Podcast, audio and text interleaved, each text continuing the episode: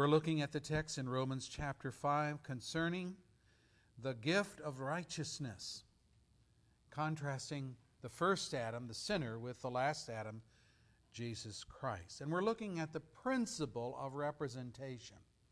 What we see in this text is same principle but different outcomes. In our present study, we have been analyzing the principle of what we have called federal headship.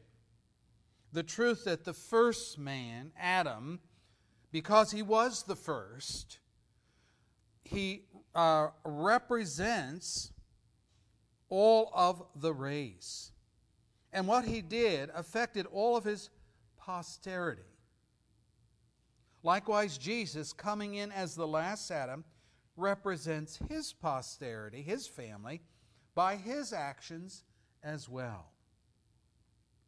Representation that affects a vast number of others should not be that difficult a concept because we have this in our society everywhere. Michigan is certain, certainly a union state, by which I mean the United Auto Workers, the UAW, represents all those employees of the big three General Motors, Ford, Chrysler. Union contracts usually last about three years, but at the end of that third year, they begin to negotiate for a new contract. And while the three major auto manufacturers bargain separately with the UAW, the process is the same. Duly elected union officials sit down with management representatives to work out agreements on wages or hospitalization or pension or what have you. Not all of the 50,000 plus UAW employees cram into some kind of stadium big enough to accommodate them all in order to bargain directly with the auto manufacturers on the new contract. No, they don't do that. The representatives talk, they argue, they bargain, they write it down on paper. They go over the wording in detail. And while the UAW may have the final vote of approval, those thousands of workers, even if they disagree, even if they vote no, they have to wait while their representatives go back to the bargaining table to hammer out a compromise. Representatives to the thousands, a few representatives to thousands. And what those representatives do counts in the contract. In the end, in the end, the UAW must and does accept the deal that their representative heads have acquired, no matter how many revisions it might take to get to the agreement. They don't sit there, all 50,000 plus, and argue with the management. Now, that's just one example, but this kind of representation is everywhere in our society. Think of the family. God assigns headship to dad. We would say, Dads, the buck stops here. But even in rebellious homes in which a wife might assume headship, family decisions are affected by the representative head. What about the church? In the church, we have duly appointed elders. Yes, they have to meet the requirements of God, 1 Timothy 3, Titus chapter 1. But that being ascertained, the church at large is cautioned obey your leaders and submit to those who have authority over you. They keep watch over you as men who must give an account. Obey them so that their work will be a joy and not a burden, for that would be of no advantage to you. Hebrews 13, verse 17. Think about retail stores. What about them? Well, from the mom and pop party store that's on the corner to the large mega malls like Walmart and Kmart and Meijer that take up acres of space, doesn't matter. They all have some person or persons at the head who call the shots for the entire store. That's called representation. Here's the rub there are good representative heads who make good and wise decisions. There are bad representatives who make wicked and ignorant decisions. Solyndra's failure in the solar industry, which has been all over the news, was due in large part to poor management. Since the solar panel company was funded by U.S. taxpayer money, we lost over $500 million, and it came out of your pocket and mine. And on top of that, the bankruptcy, when the government management came in, they didn't do any better because they approved the destruction, believe this or not, of all the solar panels that were already stockpiled instead of selling them off to try to regain some of the loss. They just sent them to the dump. Management making poor decisions. Now, this all relates to our text when discussing spiritual headship. Adam of Eden failed in his allegiance to God, his Creator Lord. He opted to believe Satan's lie, and in so doing, he bowed before Satan as his head instead of before God. And the consequences of Adam's failure affected all of those that he represented, and we have it in our text, verse 17 by the trespass of one man, just one man. Think about this. Death reigned through that one man and you can see that in verse 14. Again, look at verse 18. The result of one trespass was condemnation for all men. How can that be? Because Adam, being the first man, represents all men, and his actions adversely affected his entire posterity. Unlike the UAW contract, you and I do not get to vote approval or disapproval on Adam's actions. There's no going back to the bargaining table. There's no new first man. There's no new Eve. There's no new, pristine, perfect Eden, no sinless environment. None of that you can go back to. What we have is consequence, and we have to live with the consequences. More accurately, we die because of the consequences. We are condemned by God in the consequences. Adam's sinful nature comes down upon all men. But consider now the representative of Jesus Christ. There are consequences to his actions too.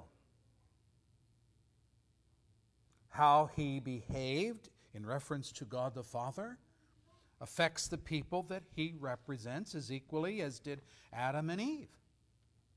The principle's the same, but my, what a difference in the outcome. Look at verse 17, Romans 5.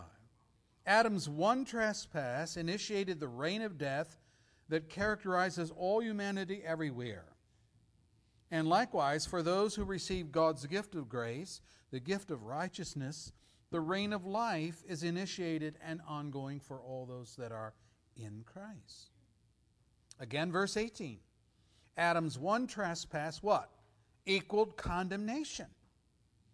Jesus' one act of righteousness equals justification and life for all whom he represents. Again, one more verse, verse 19. Adam's one act of disobedience resulted in people becoming sinners, Jesus' obedience, many will be made righteous. Now, all of this is due to the representative head scenarios. Same principle, different outcomes. We stand or fall before God based on the actions of our representative head. If all of you have if all you have going for you is Adam, the sinner, then you are in deep trouble with God. You must have Jesus, the last Adam, as your representative to counteract and reverse and restore and reconcile you to God. You might say, Well, I think I'm okay. I, I, I don't think it's as bad as you're portraying things. Well, let me just say as kindly as I can. Actually, words fail me to portray things as bad as they are.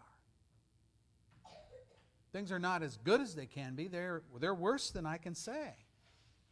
They are worse than sinful Adam's representation. And that's what we're looking at this morning. What makes it worse? Personal sin and personal judgment on top of the sin by association with Adam. Now, we've been looking hard at this whole thing that we're sinners by association with the first Adam. But now Paul enters into another discussion, and he starts to talk about our personal sin on top of our association with Adam. You see, what Adam's representation did for you is to give you a sin nature, a propensity towards sin, which means that apart from God's grace and a changed heart, all you can do is sin. All the time, in thought, in word, in deed, because as Paul describes unbelievers, there is no fear of God before their eyes. People think, well, I can do some good things, but when we start defining good by God's standard, it's not there. Good by God's standard is that we do things not only that are good, but we do things for God's glory. And therein is where we fail. There is no fear of God before their eyes, writes Paul, Romans 3, verse 18. What does it mean to fear the Lord? Shaking your boots? Well, there's that aspect. I'm, I'm sure of that. But it has to do with a reverence for Him and a love for Him that the unbeliever does not have. Here's how wise man Solomon answers the question. He says, To fear the Lord is, here's definition now, to fear the Lord is to hate evil. Then he goes on, I hate pride and arrogance, evil behavior, and perverse speech. Proverbs 8, verse 13. He's defining what it means to fear the Lord. If you're a person that fears the Lord, you're going to hate all of those things that are opposed to what God is in terms of his holiness and righteousness and purity. He goes on, he's got more verses. Through love and faithfulness, sin is atoned for. Through the fear of the Lord, a man avoids evil. Proverbs 16 16. So to fear the Lord means that we're going to go on a path where we avoid evil. We don't run with it and in it, we avoid it. Why? Because we have a reverence for God and His holiness. And we want to be pleasing to Him. And then one more verse, Proverbs 23, verse 17. Do not let your heart envy sinners, but always be zealous for the fear of the Lord. So let me ask this question Do you hate evil? Do you avoid evil? Do you refrain from envying sinners? Boy, there's a big one. How many times do we envy sinners? What they have, what they're doing, their popularity, whatever. Well, if these things are true, then you're having a problem with the fear of God in your heart. You got kind of maybe one foot in the world and one, one foot trying to live for the Lord. It's an impossibility. Satan has convinced you that temporal troubles are more to be feared than, let's say, eternal realities. Jesus himself addressed this question when he said, Do not be afraid of those who kill the body, but cannot kill the soul. Rather, be afraid of the one who can destroy both soul and body in hell. Matthew 10, verse 28. Wow, strong words, right?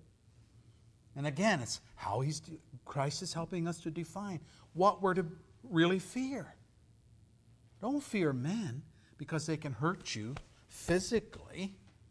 Fear God, who has your soul's destiny in his hands. Solomon writes it this way Fear of men, fear of man, excuse me, fear of man will prove to be a snare. But whoever trusts in the Lord will be kept safe. Proverbs 29, verse 25. I'm ashamed to say it, and I've been, I've been here as well. Uh, even God's people are motivated by their fear of men sometimes over their fear of God. You ever, you ever get it into that point? I mean, you're a child of God, you, you love Christ, but circumstances come and, and, you, and they make you fearful. Abraham did this with Sarah, his wife, before King Abimelech.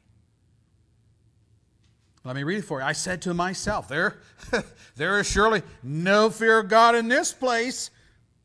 and they will kill me because of my wife. Genesis 20, verse 11. So he uh, made this elaborate scheme with Sarah and says, Tell you what, Sarah, let's have a deal here. You know, the, these people don't know the Lord, and they're going to kill me to get you because you are a beauty. and what am I? So you just say to these Philistines that you're my sister. And that, that, that opened a whole can of worms. What happened here? He was afraid of men. He wasn't trusting God to protect his wife and his relationship with her. He was trusting his own little scheme. It didn't work. Aaron's explanation to Moses for fashioning a golden calf from the jewelry of the people was this Do not be angry, my lord, Aaron answered. You know how prone these people are to evil. Exodus 32 22. What was he saying to Moses, his brother? He said, Well, the only reason I did this is because, you know, these people are evil. You weren't around. You're up there on the mountain. Nobody can find you you know, they're getting whipping into a frenzy down here. They're saying we need to worship something. Who this Moses guy? Where, where is he? What's he doing? We don't know. You make for us a God that we can worship.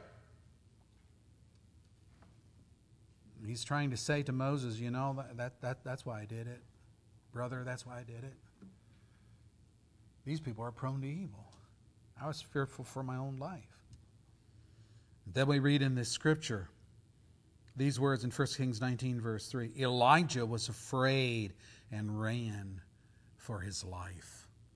And this is the incident where he's running from Ahab and Jezebel, over whose idolatrous prophets he had just had a great victory. And Satan does this to us sometimes. When we have great spiritual victories, then he'll bring us in and he'll whap us with something that is very carnal and very fleshly and very uh, susceptible to our weakness. He had just had this wonderful victory over 400 false prophets. And yet he heard that Jezebel had taken a vow to kill him. And he said, Whoa, man, I got to get out of here. Elijah was afraid and ran for his life. Now, all of this fear of men and what they might do to us pales in comparison to our position before God and what He will do to us as lawbreakers. There is condemnation on all humanity because of Adam's representation. But notice verse 20. The law of Moses was added so that the trespass might, get the next word, increase. The trespass would increase. We've been learning that men are guilty as sinners before God through Adam's representation. Paul says, In Adam all die. But now, now, Paul tells us one of the purposes for God giving the law, think about the Ten Commandments here, was so the trespass might increase. What does that mean? Well, far from the law being given so that men could obey it and be saved, God gave the law so that men could see their own personal trespass against God and their great need for a Savior. A Savior. When the wealthy young lawyer approached Jesus, the scripture says, Now a man came to Jesus and asked, Teacher, what good thing must I do to get eternal life? Matthew 19, verse 16. When he said that, he was telling on himself. Well, what was he telling on himself? He was saying, Lord, just tell me what I need to do to get eternal life, and I will do it. He thought he could do it. He saw his problem as simply being one of ignorance. I don't know what I am to do, but if you just tell me what to do, I'm sure I can do it.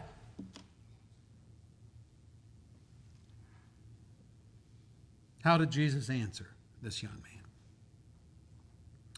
Well, he did not argue with him, but he used the law, listing a number of the Ten Commandments.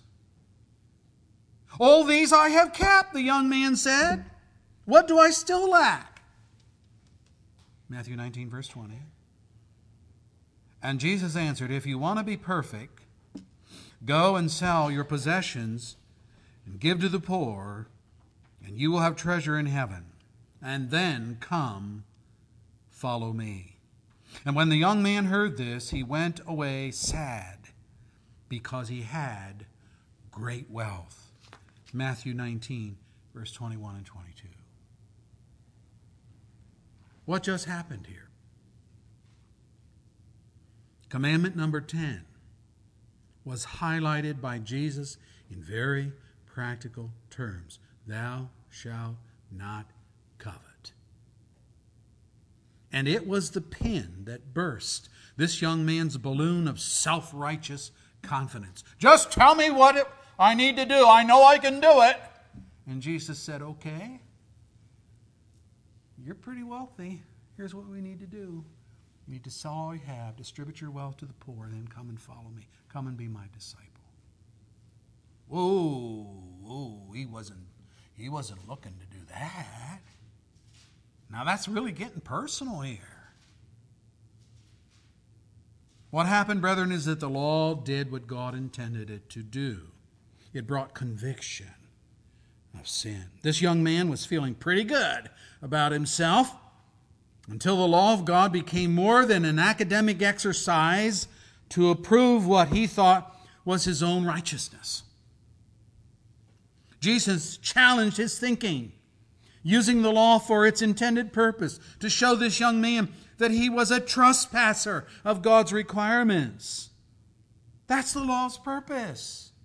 That's why God gave it. Not to save you, not to say, obey the Ten Commandments and you can earn eternal life, but rather to say to you and to say to me, try as you will, you can never obey the law. You do not have the will, you do not have the heart, you do not have the ability to obey. All you can do is break the law, and that shows you that you are self condemned, not self saved. And that's why the law was given. Thus, it increases trespass, you see. Paul had the same identical experience, and he tells us about that in Romans chapter 7. Listen to this statement in verse 9. Paul's talking about himself. He says, Once I was alive apart from the law. But when the commandment came, sin sprang to life, and I died. What is he saying? He meant that so long as his mind did not reflect on God's perfect standard, he did not see himself in any kind of danger. He was pleased with his own righteousness. We have texts in, in the scriptures where Paul uh, boasts about his life as a Pharisee and about his righteousness. He was pleased with his righteousness. He was pleased with his position as a religious man, as one who had earned approval from God. He was alive. He was happy and was alive and confident of his eternal destiny, which she thought was heaven. Heaven is in the bag! But the bag developed a gaping hole when to his consciousness God applied, again, commandment number 10. And when the commandment came, by that he means when the consciousness of it hit home, when the commandment came, sin sprang to life, and I died. When the commandment came, I figured out I was a sinner. And now I'm not happy. And now I'm not alive. And now I'm not heading for heaven. Sin came alive. And I died. Now, he had always been dead in sin, trespasses and sins, it's his consciousness that, that's coming alive. He's becoming alert to the real condition of his heart.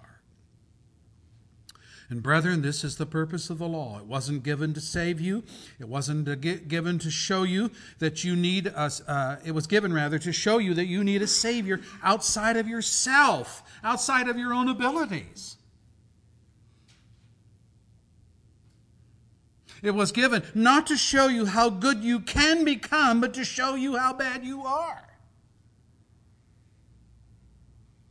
It was given to show that in addition to Adam's one trespass of one command of God, the sin you and I practice involves many trespasses of multiple righteous commands. So we are doubly guilty before God, and we even out sin Adam.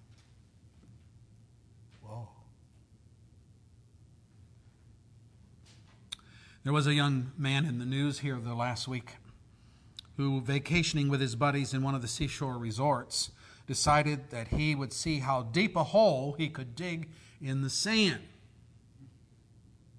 Sounds like one of these college things, doesn't it? Well, when he got to 17 feet, that's pretty good, he soon realized that he had reached the limit of his ability. The hole caved in on him and buried him alive, and he was at the mercy of his friends to dig him out as fast as they could before he suffocated. Well, he survived. But his folly would have killed him had someone from the outside and independent of him had not stepped in to rescue him. The law of God allows us to dig a hole for ourselves through self righteousness. But in the end, it buries us in our own impotence to obey God's standard perfectly. It'll bury you, but it will not rescue you. You and I need someone independent of us to step in, step down, stoop down to our inability and pull us from the dirt to the breath of spiritual life. And that's the work of Christ, the last Adam. And that's the second point in our bulletin outline Jesus and his gift of righteousness. We want to look firstly here at last, the last Adam's sinless life. You know, by the time of Jesus' birth, the law of God had been codified and taught in Israel for centuries. It was part of the curriculum of every Jewish boy who attended the synagogue schools, even at age 12. At age 12, when his parents went to Jerusalem for Passover feast, Jesus' preferred place was sitting among, read scripture, sitting among the teachers listening to them, asking them questions. And everyone who heard him was amazed at his understanding and his answers. Luke 2, verse 46. Whereas other young boys his age were involved with games and other festivities, Jesus was absorbed with learning about the Word of God and how that was to govern his life. And we say, well, that doesn't sound normal to me. Why wasn't he out playing and having fun with the other kids? what you and I define as normal, as fun with the other kids, Jesus saw as the potential for trouble. We even say it in our day. Well, you know, boys will be boys. And we say that to excuse our children when they sin against one another or when they sin against God. But Jesus was living the life of Adam as God had originally intended. And wonder of wonders, he did it in a less than perfect, sinful environment. The environment of his day was sinful, it was corrupt. But he was not corrupted, and he was not sinful. Peter words it this way He committed no sin, and no deceit was found in his mouth. 1 Peter 2, verse 22. The Apostle John came to the same conclusion. But you know that he appeared so that he might take away our sins, and in him is no sin. 1 John 3, verse 5. Think again of that college kid buried in the sandpit of his own digging. What good would have come of it if his friends were in the pit with him when it collapsed? Jesus, referring to the hypocritical and false religious teachers of his day, said this Leave them. He told his disciples, Leave them. They are blind guides. If a blind man leads a blind man, both will fall into the pit. Matthew 15, verse 14.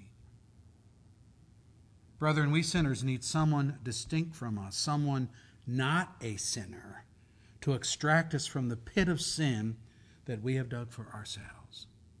And that's how needy we are, and that's how desperate our plight. We must have a Savior like that, described by the writer of Hebrews when he says, Such a high priest meets our need, one who is holy, blameless, pure, set apart from sinners, exalted in the heavens. Unlike the other high priests, he does not need to offer sacrifices day after day, first for his own sins, and then for the sins of the people. No, he sacrificed for their sins once for all when he offered himself. For the law appoints as high priests men who are weak, but the oath, which came after the law, appointed the Son who has been made perfect forever. Hebrews 7 26 through 28. David put it this way He says, I waited patiently for the Lord. He turned to me and he heard my cry. He lifted me out of the slimy pit, out of the mud and the mire, and he set my feet on a rock and gave me a firm place to stand. He put a new song in my mouth, a hymn of praise on my to our God. Many will see and fear and put their trust in the Lord. Blessed is the man who makes the Lord his trust who does not look to the proud and to those who turn aside to false gods. Psalm 40, first four verses. Now, note here that what David's hope is not in other sinful men.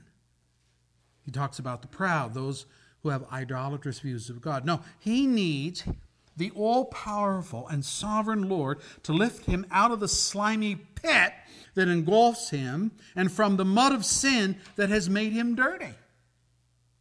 That's all he needs. He needs the one of whom Moses sang just days before his death. I will proclaim the name of the Lord. Oh, praise the greatness of our God. He is the rock. His work is perfect, and all his ways are just. A faithful God who does no wrong, upright and just is he. Deuteronomy 32, verse 3 and 4. Young people, slime ball friends will not help you find peace with God.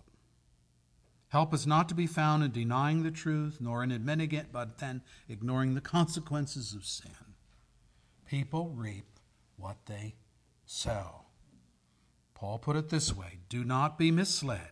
Bad company corrupts good character. 1 Corinthians 15, verse 33. He's saying, Sinners will do this for you. Sinners pull sinners down with them. And only God and His grace can set your feet on the solid rock that does not move. You need someone who's not a sinner to come along and grab a hold of you and grant you His strength and grace. Jesus is that sinless Savior who alone saves. Well, that brings up then was Jesus really tempted to sin? And did he gain real righteousness? Some have suggested that because Jesus could not sin and did not sin, that he knows little about the problems that we face as sinners.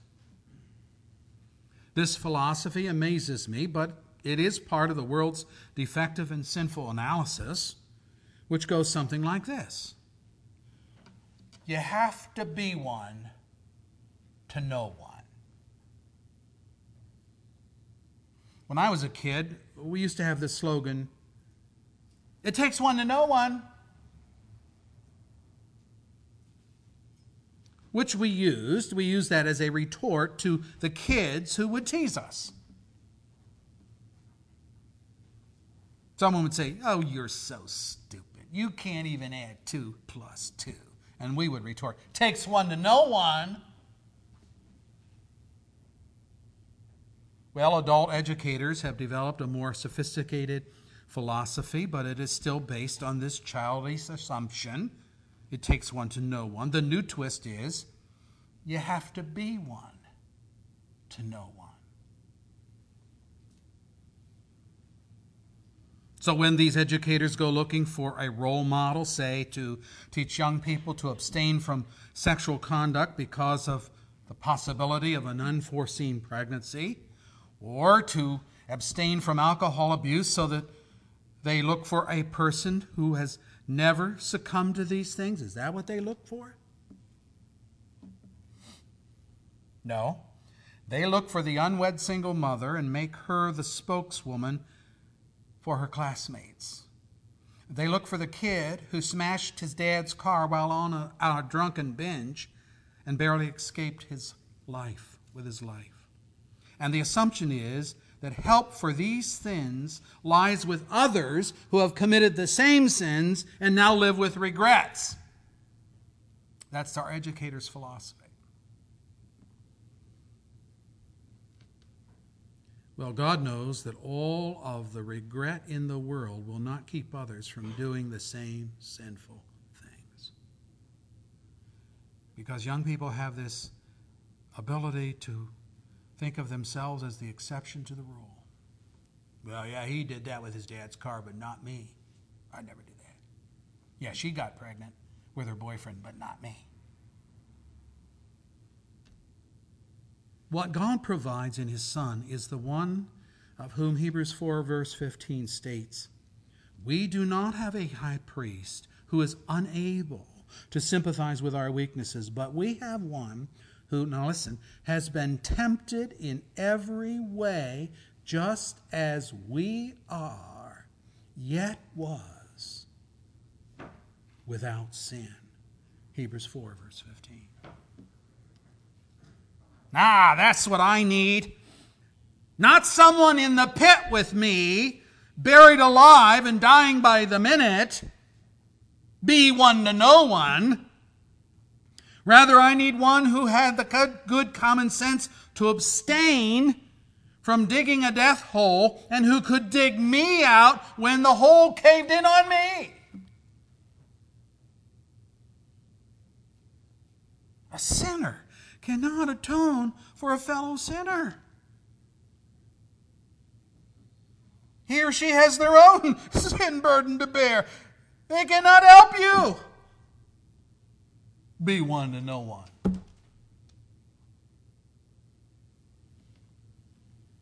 Because Jesus was blameless and separate from sinners does not mean that he cannot sympathize, and more importantly, that he can't save you from where you are.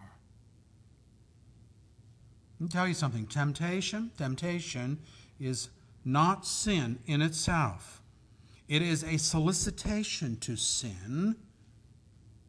And the devil desires that you bite the forbidden fruit and die. But the temptation only becomes sin when you bite. Now, it's sin on the devil's part. But we're talking about you and your responses. Jesus, we are told in the scripture, was tempted in every way that we are. Don't say he doesn't know what I'm going through. Don't say that. The devil baited Jesus with all the possible propensities of being human. Think about it. You can read about it in Matthew 4, Luke 4. What about self gratification of the flesh? We read in Matthew 4 after 40 days of fasting, Satan came to him and said, You know, if you're the Son of God, turn these stones into bread. Gratify your flesh. You know you're hungry, right? Come on, you got to admit it. You're hungry. How about all that God power you have, huh? I know you can make stones into bread.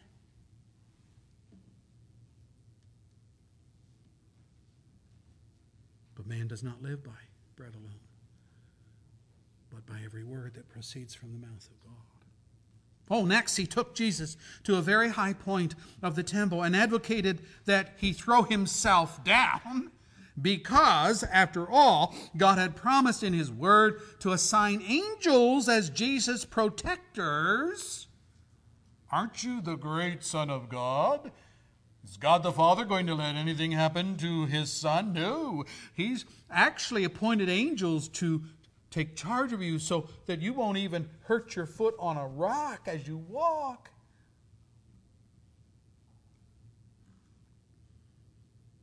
It was an appeal to his pride. Oh, look at who you are. God has this great army of angels to protect you. And Jesus answered, of course. It also says in Scripture, you shall not tempt the Lord your God. Yeah, if I'm walking along and I trip and I'm going down and I'm going to fall and bust a leg or something, that's one thing. It's another thing to go to the edge of the temple pinnacle and deliberately jump off and dare God to protect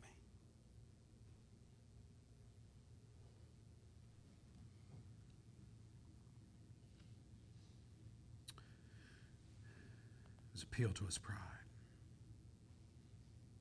Lastly, the devil displayed all the kingdoms of wealth, all riches of the world, all the power of the world, and promised to Jesus that if, he, if, if you would just bow down and worship me, I'll give you all these kingdoms. It says he, he showed him. Appeal to the lust of the eyes. What you see can be yours. Let me show it for you. VistaVision, Panavision, here it is. Don't you like that?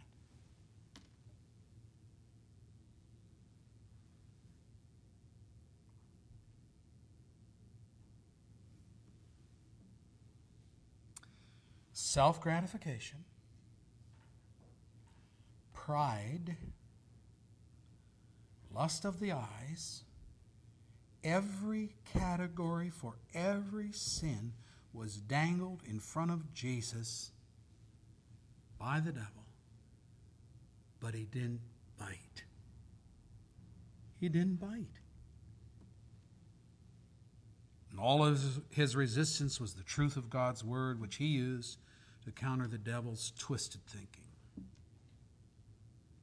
This temptation, brethren, was so intense on Jesus, so draining emotionally, so draining spiritually, that Matthew tells us that after the devil left him, angels came and attended to him. You have never been tempted like this. I have never been tempted like this. We are little fish compared to Jesus. The devil came after this last Adam with less subtlety and more viciousness than he did with the first Adam.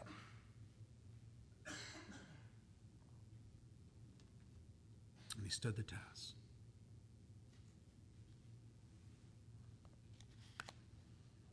And then lastly, we note at verse or number three in our outline, where sin increased, grace increased all the more. So that just as sin reigned in death, so also grace might reign through righteousness to bring eternal life through Jesus Christ. Verse 20 and 21. Brethren, I think it's fair to say that sinners are saved not only by the cross work of Christ, but by his righteous life as well. The righteousness that saves is perfect obedience. Perfect obedience, not one sin, not one. The first Adam saw to it that none of his posterity would ever be able to save him or herself, let alone another. We all die in Adam because we are all sinners in Adam, verse 12. So I ask the question how did Jesus escape the taint of Adam's sin? Was he not fully human? Ooh, that's a sticky one. Some heretics of the past have actually taught this. They said, no, he, he, he was not fully human. But if Jesus were not fully human, then he could never be our representative before God because we are human beings. Just think about this again about the union. Try a non union member slipping into the UAW negotiations and trying to speak on behalf of the union. Why, they'd be tossed out on their rear. Let's see your union card. Well, I don't have a union card. How'd you get in here? I just walked through the door. Get out of here. You have to be one to be one of the representatives. Listen to what the scripture says in Hebrews 2, verse 17 about Jesus. For this reason, he had to be made like his brothers in every way, in order that he might become a merciful and faithful high priest in service to God, and that he might make atonement for the sins of the people. How's he going to atone for human beings if he's not a human being? Remember that being a sinner, being a sinner is not a prerequisite to being human.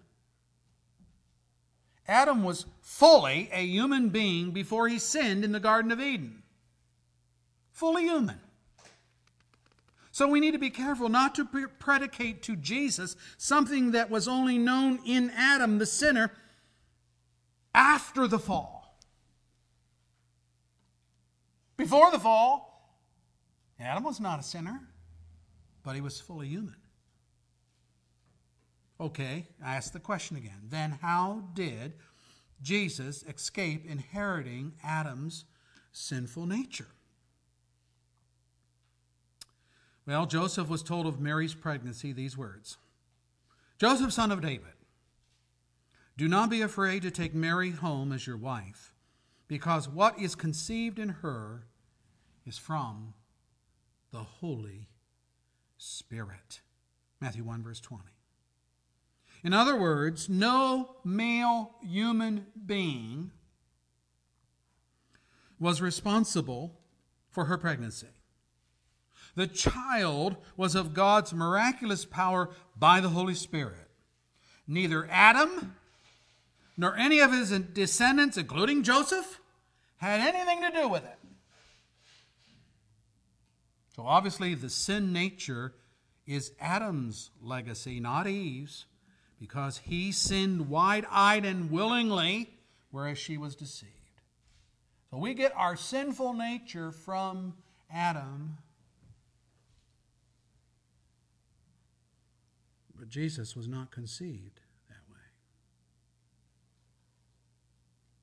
Well, Joseph believed this to be true, and to make sure that no one would ever be able to accuse Jesus of being his child, a sinner by birth, or anybody else's child. Matthew tells us he, Joseph, had no union with Mary until she gave birth to a son, and he gave him the name Jesus, meaning Savior. That's how he escaped Adam's sinful nature. Brethren, let me just say here every doctrine about Christ is essential to your salvation.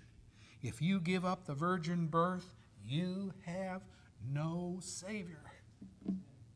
You don't. and those liberal theologians of the 1920s in our own country who did this, denied the virgin birth and denied the deity of Christ and so on, were cutting away, cutting away, killing every hope for humanity to have a Savior. If Joseph or some other man was Jesus' father, then he was a sinner, just like you are a sinner. He was dead in Adam, just like you die in Adam.